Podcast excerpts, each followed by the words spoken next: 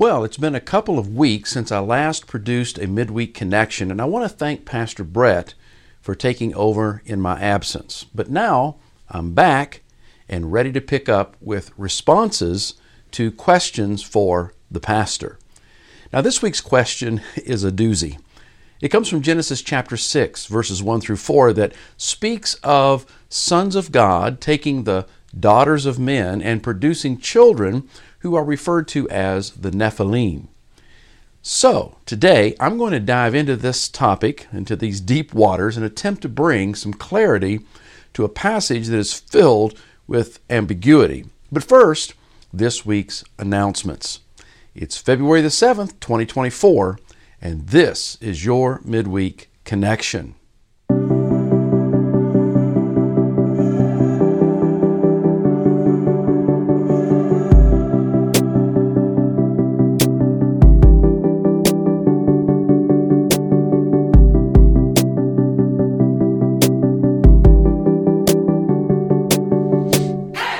Okay, a quick reminder that this Sunday, February the 11th, is our second Sunday prayer gathering. We meet in the community room from 8:30 to 9:30 a.m. and John Hunsberger, one of our elders, will be leading. So I hope to see you there. Also, our next membership class is coming up Sunday, February the 18th from 4 to 6 p.m. So if you're interested in exploring what membership at TMC is about, this is your opportunity to do so. And you can register for the membership class using the link provided in this Friday's email blast. Then, Memorial Meal Team. This is a reorganization of the funeral meal team, and we're looking for men and women who would like to serve families during their time of loss.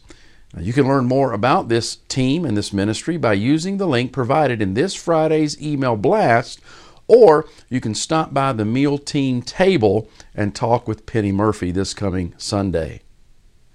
Number three, elder and deacon affirmation.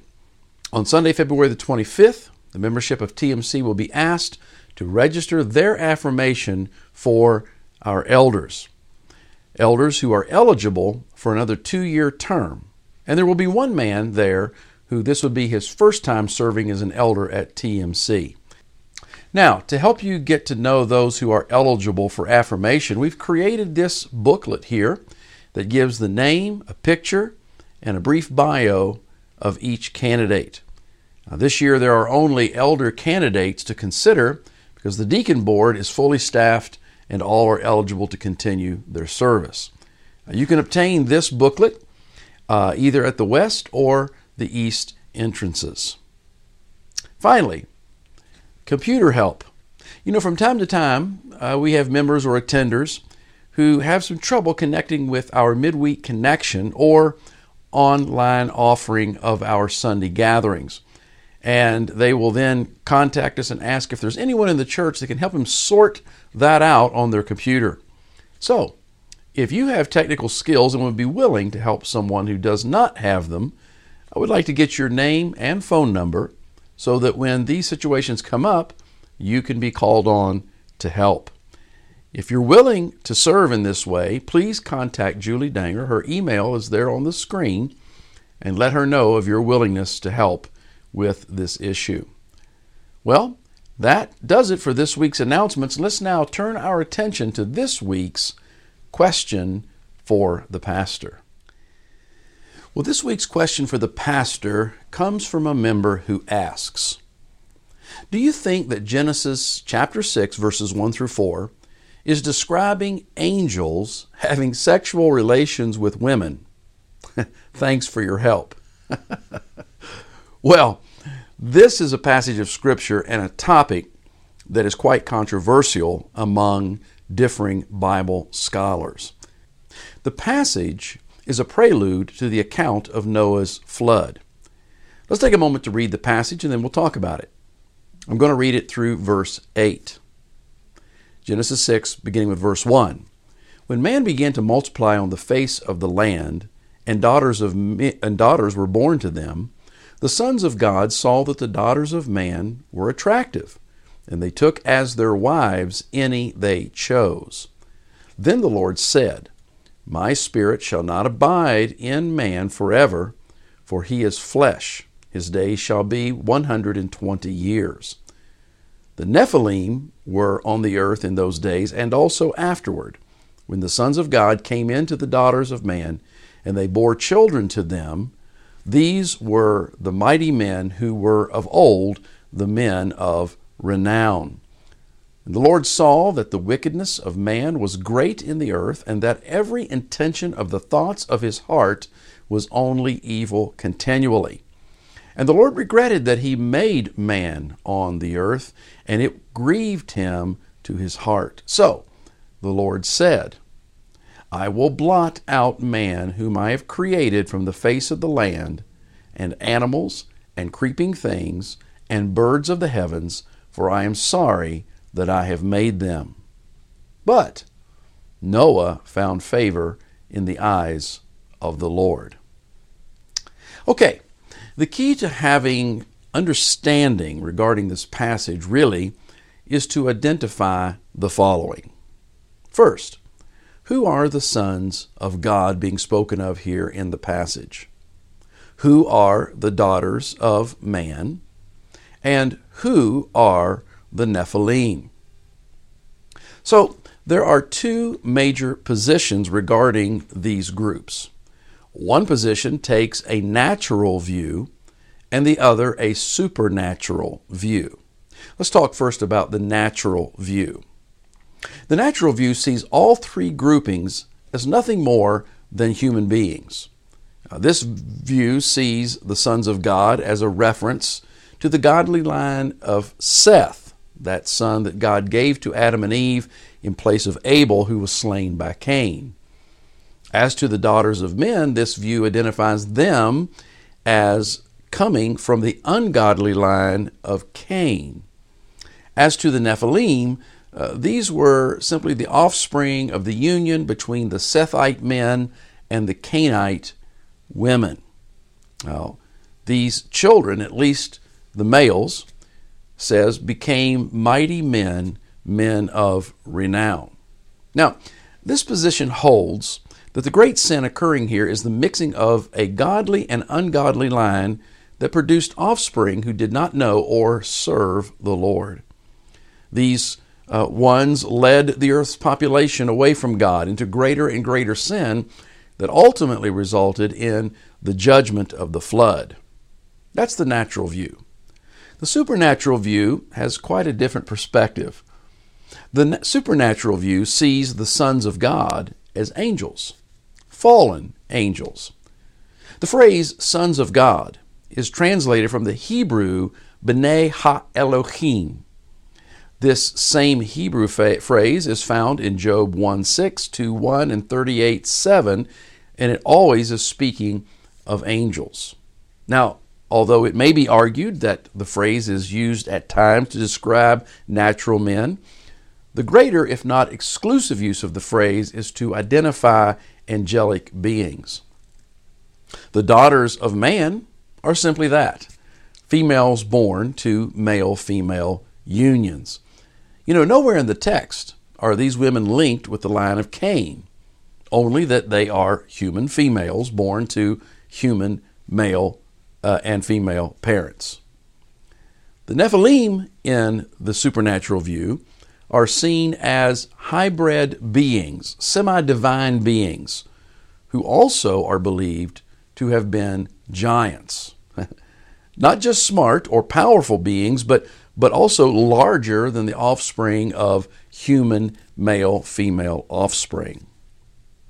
Interestingly, when Israel was on the verge of entering the promised land, and they sent out the 12 spies to see what the land was all about, they came back with this report. Take note Numbers chapter 13, verses 32 and, uh, 32 and 33.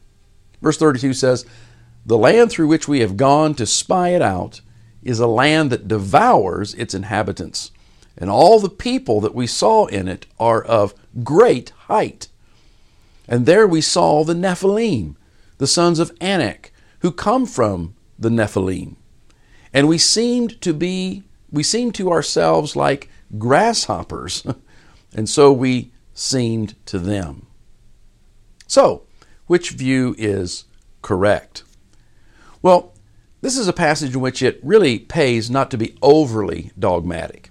There simply isn't enough information to come down hard on an absolute position. However, I do believe that there is enough divine revelation contained in the whole of Scripture to point us to the supernatural view as the likely correct view. First, the natural view simply reads things into the text that are not there. The idea of men coming from a godly line of Seth and the women coming from an ungodly line of Cain, where is that found? It's certainly not found in Genesis 6, and I don't know anywhere else where it's recorded. And when did God say that the men of one family line could not marry the women of another family line, and that doing so would be a grave sin? Again, I'm not aware of, aware of any such instruction from the Lord. And how do we connect those points to God's decision to destroy all flesh through the flood except eight people. To me, the, super, the, the natural view comes from an unwillingness to accept that the supernatural is found throughout Scripture. Just because truth may be very strange does not mean it's not truth. For example, a virgin conceiving and bearing a child that is 100% God and 100% man. now, I believe that but it's not very natural, is it? So, what do I have to offer to promote the idea of fallen angels cohabitating with human women? Both Peter and Jude point us in that direction. So let's take a look at 2 Peter chapter 2 verses 1 through 5 in the NASB. Verse 1. But false prophets also arose among the people just as there will also be false teachers among you who will secretly introduce destructive heresies, even denying the master who bought them, bringing swift destruction upon themselves. Many will follow their sensuality, and because of them, the way of the truth will be maligned. And in their greed, they will exploit you with false words. Their judgment from long ago is not idle, and their destruction is not asleep. Here's where we get to the part that's good. For if God did not spare angels when they sinned, but cast them into hell and committed them to pits of darkness reserved for judgment, and did not spare the ancient world, but preserved Noah, a preacher of righteousness, with seven others, when he brought a flood upon the world of the ungodly. So, in this passage, it seems that a sin was committed by certain angels that led them to be um, cast into a pit of darkness until a day of future judgment. And that sin seems to be connected to the pre flood world, just like Genesis chapter 6, verses 1 through 4 presents. But what was the sin of these angels identified in verse 4? Well, Jude verses 6 and 7 shine some light on that.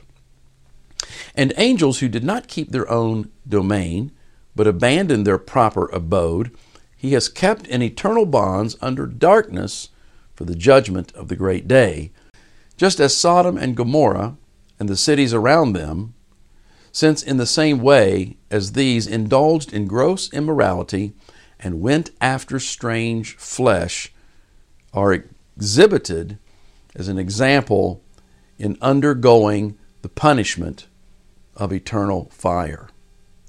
Now, in this passage, we find angels who abandoned their proper abode, who, as it is said, went outside of their own domain. And for this, just as Peter said, they are being kept in eternal bonds under darkness for the judgment of the great day. So, what is the nature of this moving outside of their own dominion or their own domain? Well, verse 7 points us to immorality, like that of Sodom and Gomorrah, stating that they went after strange or different flesh.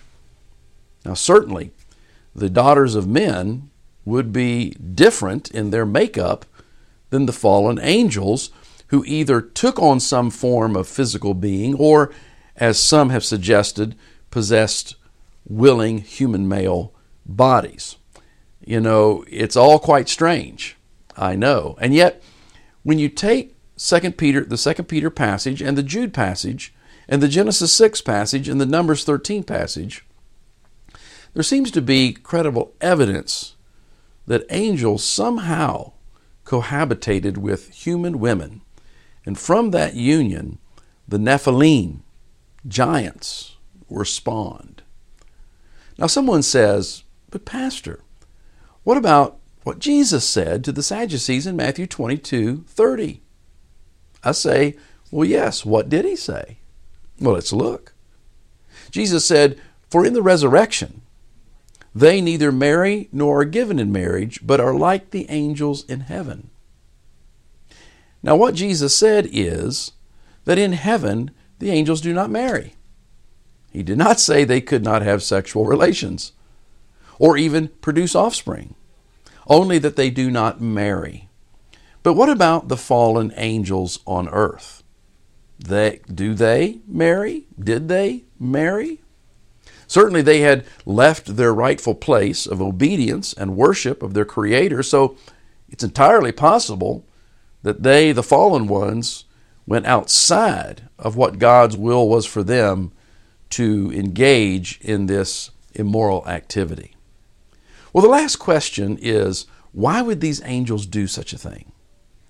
And perhaps it's, it was just about lust for human women.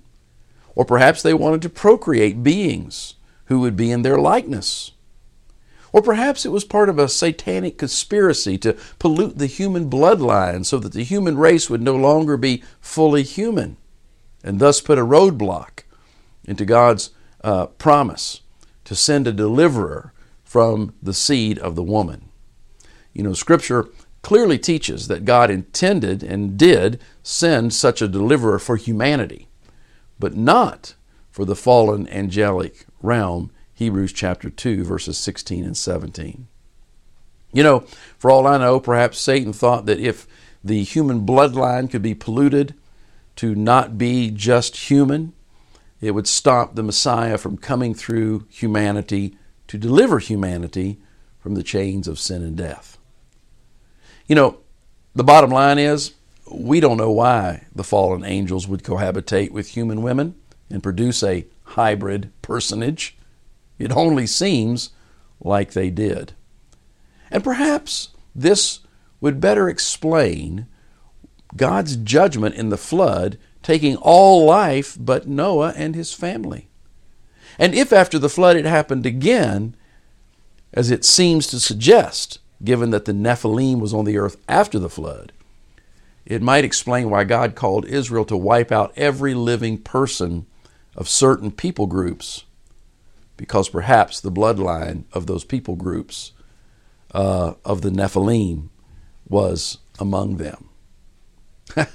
well, you know, we've gone way out into the nether, Netherlands of uh, speculation where Scripture does not give a, fi- a final definitive word. So let's bring it back to a definitive word. And that's this sin came into the human race through one man, that is Adam. And sin's debt was paid through one man, the second Adam, who is Jesus the Christ. Through his death and resurrection, he defeated sin, death, and Satan, and he offers complete and total forgiveness to all who will turn from self, from sin and self, to embrace him as Savior and Lord. My question to you is Have you embraced Jesus as your Savior and Lord? Would you like to talk more about that? My contact information is on the screen. If you reach out, I'll reach back, and the Lord will meet you at the point of your need. Well, let's stop here for a moment to pray.